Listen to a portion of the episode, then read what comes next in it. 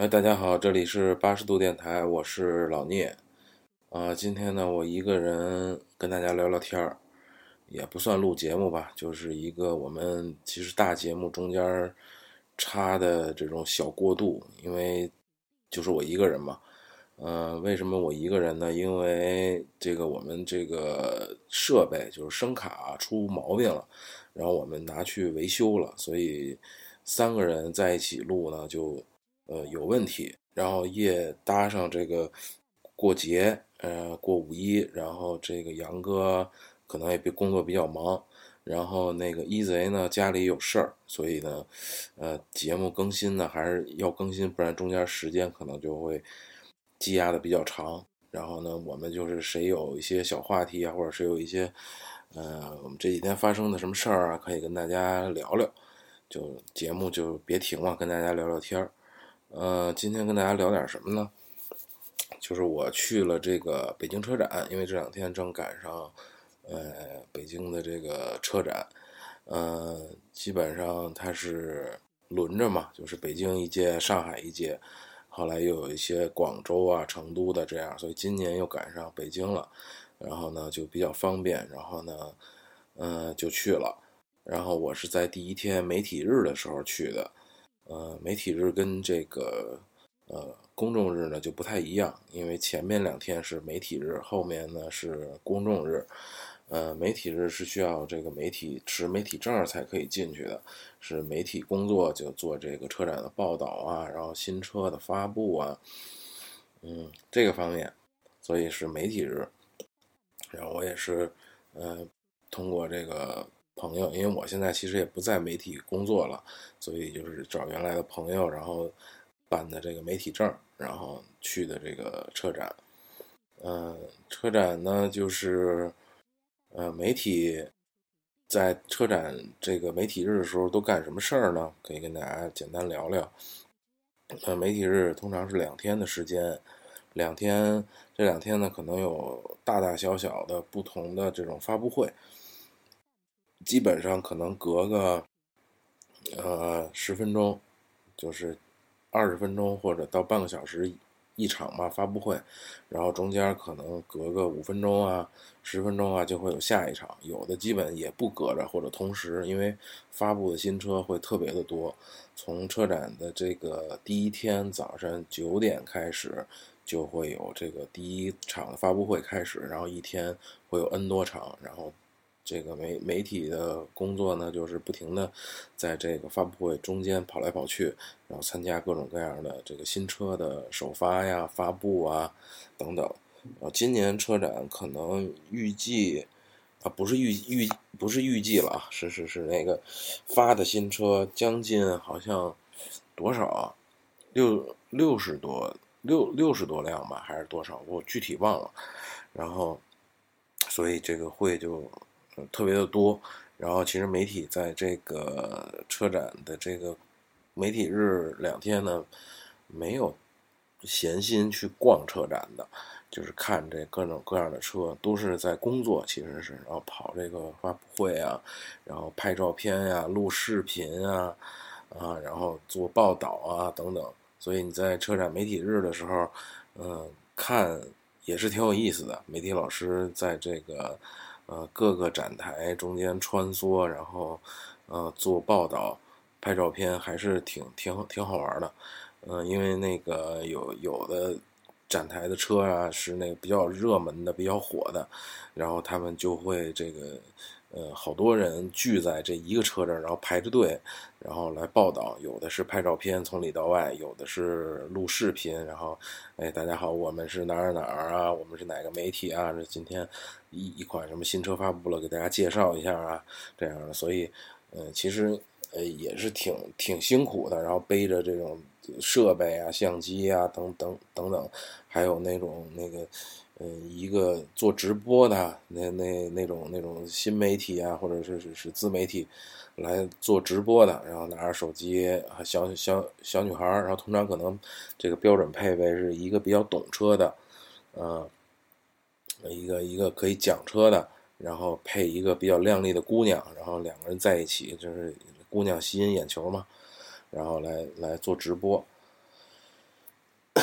然后嗯，还有什么呢？还有这个这个呃媒体人跑这个发布会，然后采做采访，然后因为这两天呢，基本上各个厂家的高层呃都在，就是主主机厂的这个，不管是设计师啊，还是销售的老总、市场的老总啊，还是等等等等，就这些高级官员吧，基本上都在现场，所以他们要做采访，新车出来，你们的就未来规划是怎么样的呀？等等等等这些采访，然后还还有另一层面就是拜见客户吧，相相当于把这些客户再熟络一遍，啊，然后把这些呃，因为这个这个汽车媒体嘛，或者一些。这个其他的媒体嘛，也都来报道车展，那他们是需要这些汽车客户，呃，养着的，其实是这个意思，就是就是他们是是是他们是客户嘛，所以要做做这种工作，嗯、呃，然后呢，再说说这届车展吧，嗯、呃，车展我去看，因为我已经不是媒体纯媒体身份了，所以呢，我还相对有一些闲暇的时间去看一看车。嗯、呃，今年车展就是给我的最大的感受就是，嗯、呃，当然跟网上说的那些，呃，第一感受还是一样的，就是这种新能源车，啊、呃，电动车特别的多，嗯、呃，几乎每一个厂家都有这种新能源车，呃的发布，然后概念车呢也都是，呃，基本上都是这种，呃，电。电车了，也都是这种电驱动的，啊，新能源车了。原来的这个每个厂家出的一些概念车，通常都是大马力呀、什么 V 八 呀、V 十二 啊这种强劲啊等等等等。嗯，今年概念车几乎都是电动车，嗯，都是这种可能以后，而且好多的好多家的有有那么几家的这个电动呃这个概念车，几乎趋近于，呃。未就是很未来很前沿的一种感觉，然后也有有的概念车几乎就是要要量产，这个它的量产就是已经达到了一个呃很前沿很前卫的这种概念，然后内饰啊什么的都是就整块的大屏在仪表台上，然后包括方向盘上也有这个呃大屏幕，然后非常的未来那种感觉，但是有可能这种车在量产的时候就是这个这个样子了，呃，然后还有的这个这个我最大的一个感受呢，就是，呃，一个是这个电动车，另外一个呢是自主品牌，就是咱们国家的这个国产品牌的车势头非常的猛，嗯、呃，我觉得现在这个国产品牌已经基本上过了那个抄袭模仿的那个时代了。因为一开始其实在日本、韩国啊这种国家，呃，一开始造车的时候也都是来模仿，比如说一些奔驰、宝马这些老的福特呀什么等等这些老的欧美品牌来造车的，然后慢慢的去把他们的一些先进技术啊等等学到手，然后自己来造车。现在我们国家其实已经，我看好多的这种，包括比亚迪呀、啊，然后。呃，这个什么奇瑞啊、众泰啊、长城啊这些，呃，北汽啊等等等等吧，这些大厂几乎可能已经过了那个抄袭的那个时代了，然后慢慢的已经开始进入自主研发、呃，自主的这种设计的阶段，因为呃，很多的国产的这个汽车厂家。已经和跟跟国外的好多汽车公司合资了很多很多年，然后也有这个呃兼购并购，比如说这个吉利和这个沃尔沃的关系，对吧？然后我们之前节目也聊过，和宝马跟咪跟宝宝马跟长城的这种合合作啊、呃、等等，其实嗯、呃，国产的这个厂家越来越呃国际化了，然后已经他们。国国内的这些厂家的设计师，也都请到了，比如说奥迪的设计师，原来宝马的设计师，嗯、呃，也都找到了很多这种这种国外的人才来来来设计、研发这个咱们品牌的车，所以我最大的感觉就是国产车的突飞猛进，嗯，当然还不能与这个老品牌、豪华品牌的这种车来竞争抗抗衡，但是恰恰因为有一个时代的来临，就是这个新能源，然后互联网时代这个来临，然后我们又有这种互联网的三巨头，对吧？然后又有这种新兴的互联网科技公司的到来，所以恰恰它可能是一个时代的到来，一个时代交替的这么一个时时间，所以，呃，自主品牌就赶上这一波，它可以做这种新能源，然后这种互联网啊，这种无人驾驶等等，所以它其实是给了国产汽车的一一个机会。如果还是这种燃油机的时代，内内燃机的时代，烧油的时代，我觉得想追赶这个国外的品牌还是有有一定难度的，但是正赶上这个电动车来了，然后，嗯、呃，因为为什么我看到这些，比如说包括国产的这这个这些自主品牌，还有一些新的呃品牌，比如说什么蔚来呀、啊，呃，什么拜腾啊，什么小鹏啊，好多好多这种新的品牌的车，就是嗯，你都不知道它是。就是如果你你不知道它的背景的话，你完全可能认为它是一个呃新的互联网公司感觉，然后再做车，而新的这种呃它的包括它的为什么为什么用这个新呢？它这个新的概念不是不是一个纯新品牌的概念，我所说的是是一个新品牌出来了，但是你看到的这个新品牌不像原来一个汽车品牌，而反而像一个科技公司或者像一个互联网公司，呃，比如说从他们的 logo， 然后从他们的展台设计，从他们的车的内饰外观的设计，呃，从整个视觉化，啊、呃，整个运营的方式，比如说领克，对吧？然后蔚来这样的车，就是你能看到它不像一个传统的汽车企业，嗯、呃。然后推出来的一个新产品，它像一个新的一一种融合性公司，像一个互联网公司，像一个新技术公司，像一个新能源公司，就类似特特斯拉那样的。它不是一个传统的汽汽车公司，它是一个科技公司。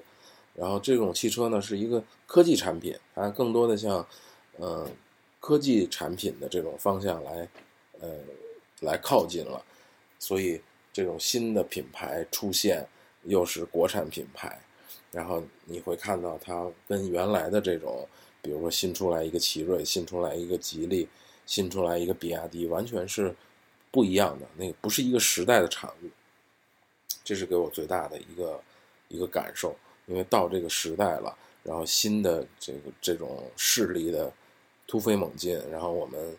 能感觉到这种国内的这种。新兴科技啊，然后跟国际的这种接轨啊，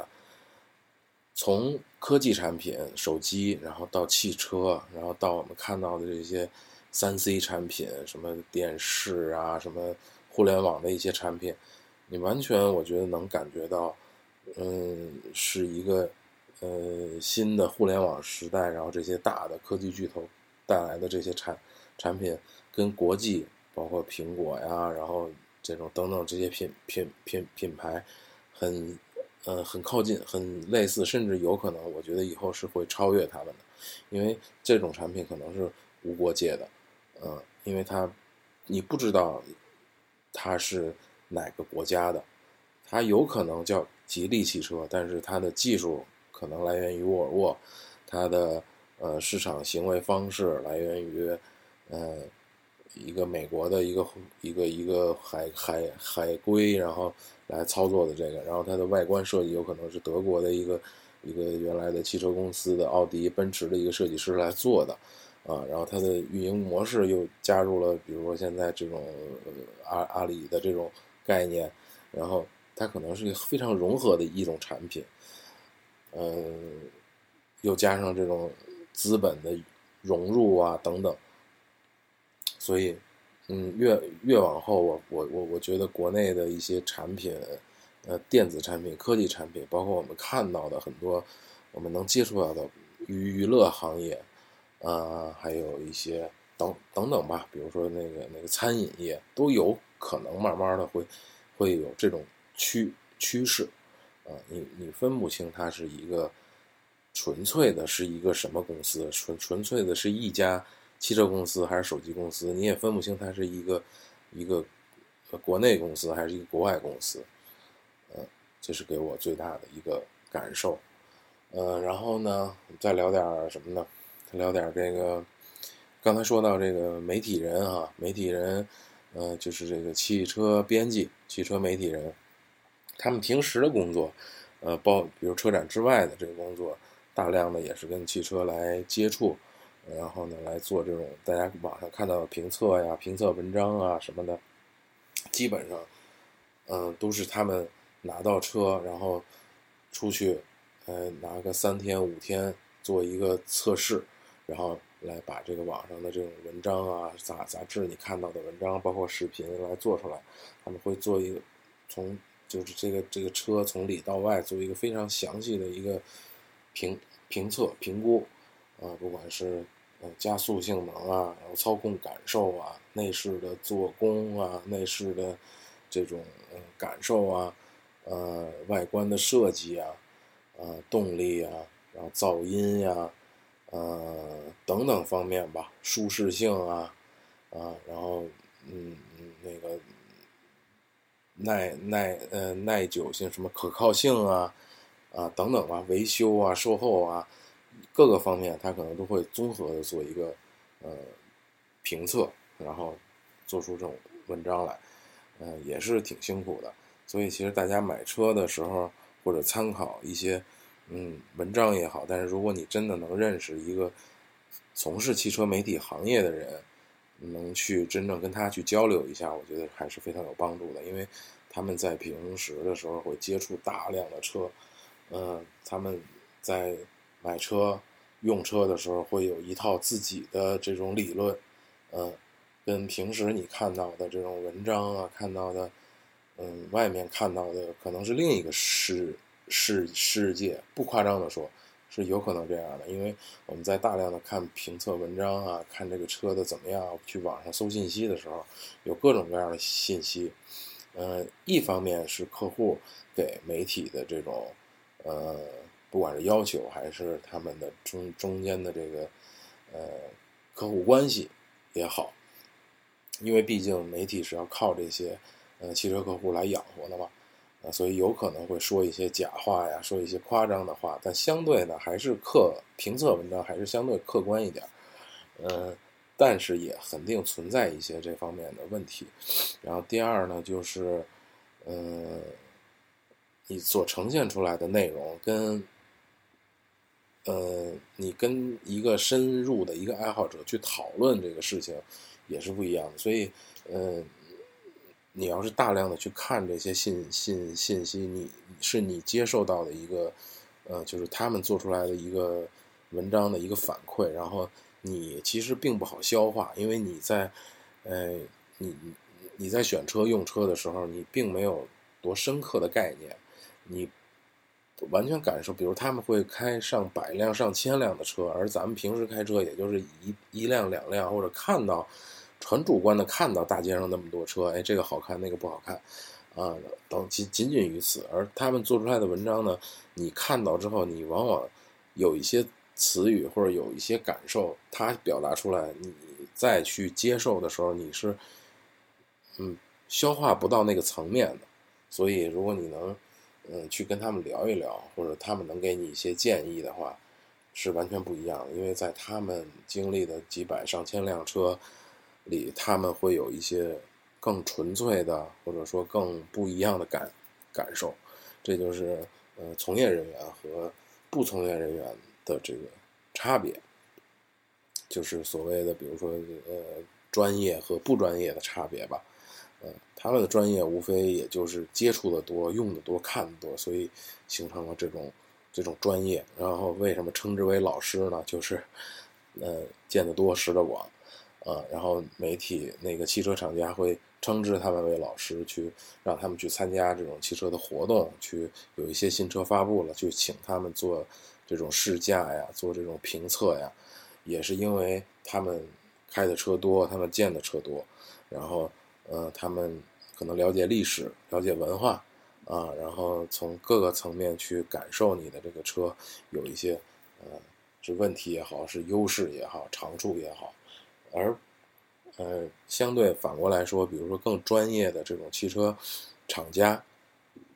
这种百年沉淀的大大厂，奔驰啊啊这种大众啊，这种美国的这种别克老公司，也是很专业的，呃日日本的丰田啊等等，这些都是很专业的造车公司、造车企业，所以他们从很多年的沉淀下来做出来的车，嗯、呃，我相信也不会有什么太大问题。网上你看到的一些这个车怎么怎么样了，那个车怎么怎么样，一些一些不好的消消息，不是拿来就就可以认的，因为这么多年的历史，他们造出来的车，我相信肯定是有有理由的，他们是专业的，所以要从一些嗯、呃，可能要从一些更专业的角度去去分析这个问题。呃，基本今天就这样吧，跟大家随便聊聊天，然后有可能过两天那个杨哥也会单独跟大家录节目，因为确实这个声卡呀出了一些问题，然后我们拿去维修，看看它修的这个过程怎么样吧。然后等这个一贼家里的事儿忙完了，呃，然后我们仨聚在一起再跟大家啊、呃、聊天。五一呢我也没出门，因为确实人比较多，去哪儿都人多。呃，听朋友说出去玩上高速就堵到晚上，从早上堵到晚上，回来也是堵，然后那个景去景区景点也都是人。其实我觉得这种玩真的还挺累的，也挺可怕的。呃，所以五一呢我就在家休息，过一段时间呢我有一个小计划，也可以跟大家简单的小透露一下。我有可能会去开着车带着我的这个老婆，我们两个人然后全中国的去穿越一下啊，开着车开着我的车，嗯、呃，然后把这个车稍微的改装一下，然后后边可能变成一个床啊，然后当然也不是纯睡在车里啊，就临时的可能有一天啊两天睡在车里啊，然后上面装上顶箱啊，然后可能时间相对长一点，有这么几个月的时间在中国开车转转一圈，然后到时候在路上的一些情况啊，一些遇到的事情啊，包括一些好玩的经历啊，也会通过这个电台跟大家分享。嗯，然后我们当然那可能再往后说了，那个只是我的一个小计划，要快实现的话可能也得六七月份了，要是慢的话就就不知道了，这是我一个小计划，所以跟大家简单透露一下。呃，最近还有什么事儿吗？嗯，看到的、听到的，呃，好像也也没有也没有太多。呃，看了一个电影，就是新上的那个，呃，后来的我们，呃，是刘若英导演的，呃，也是个文艺片吧，算是，其实也是让让大家就产生共鸣的一个一个一个影片，呃，还可以吧。就是电影院，毕竟是每次在电影院看片子的效果还是跟在家看不一样。如果那种电影文艺片在家看，可能也没有很多画面、很多场景也没有那么的触动。呃，但电影院呢，其实我觉得还可以，这个片子倒是还可以看。呃，还看什么了？之前忘了，呃，就这么多吧。然后等我想起有什么话题再跟大家聊，好吧？今天先这样，拜拜。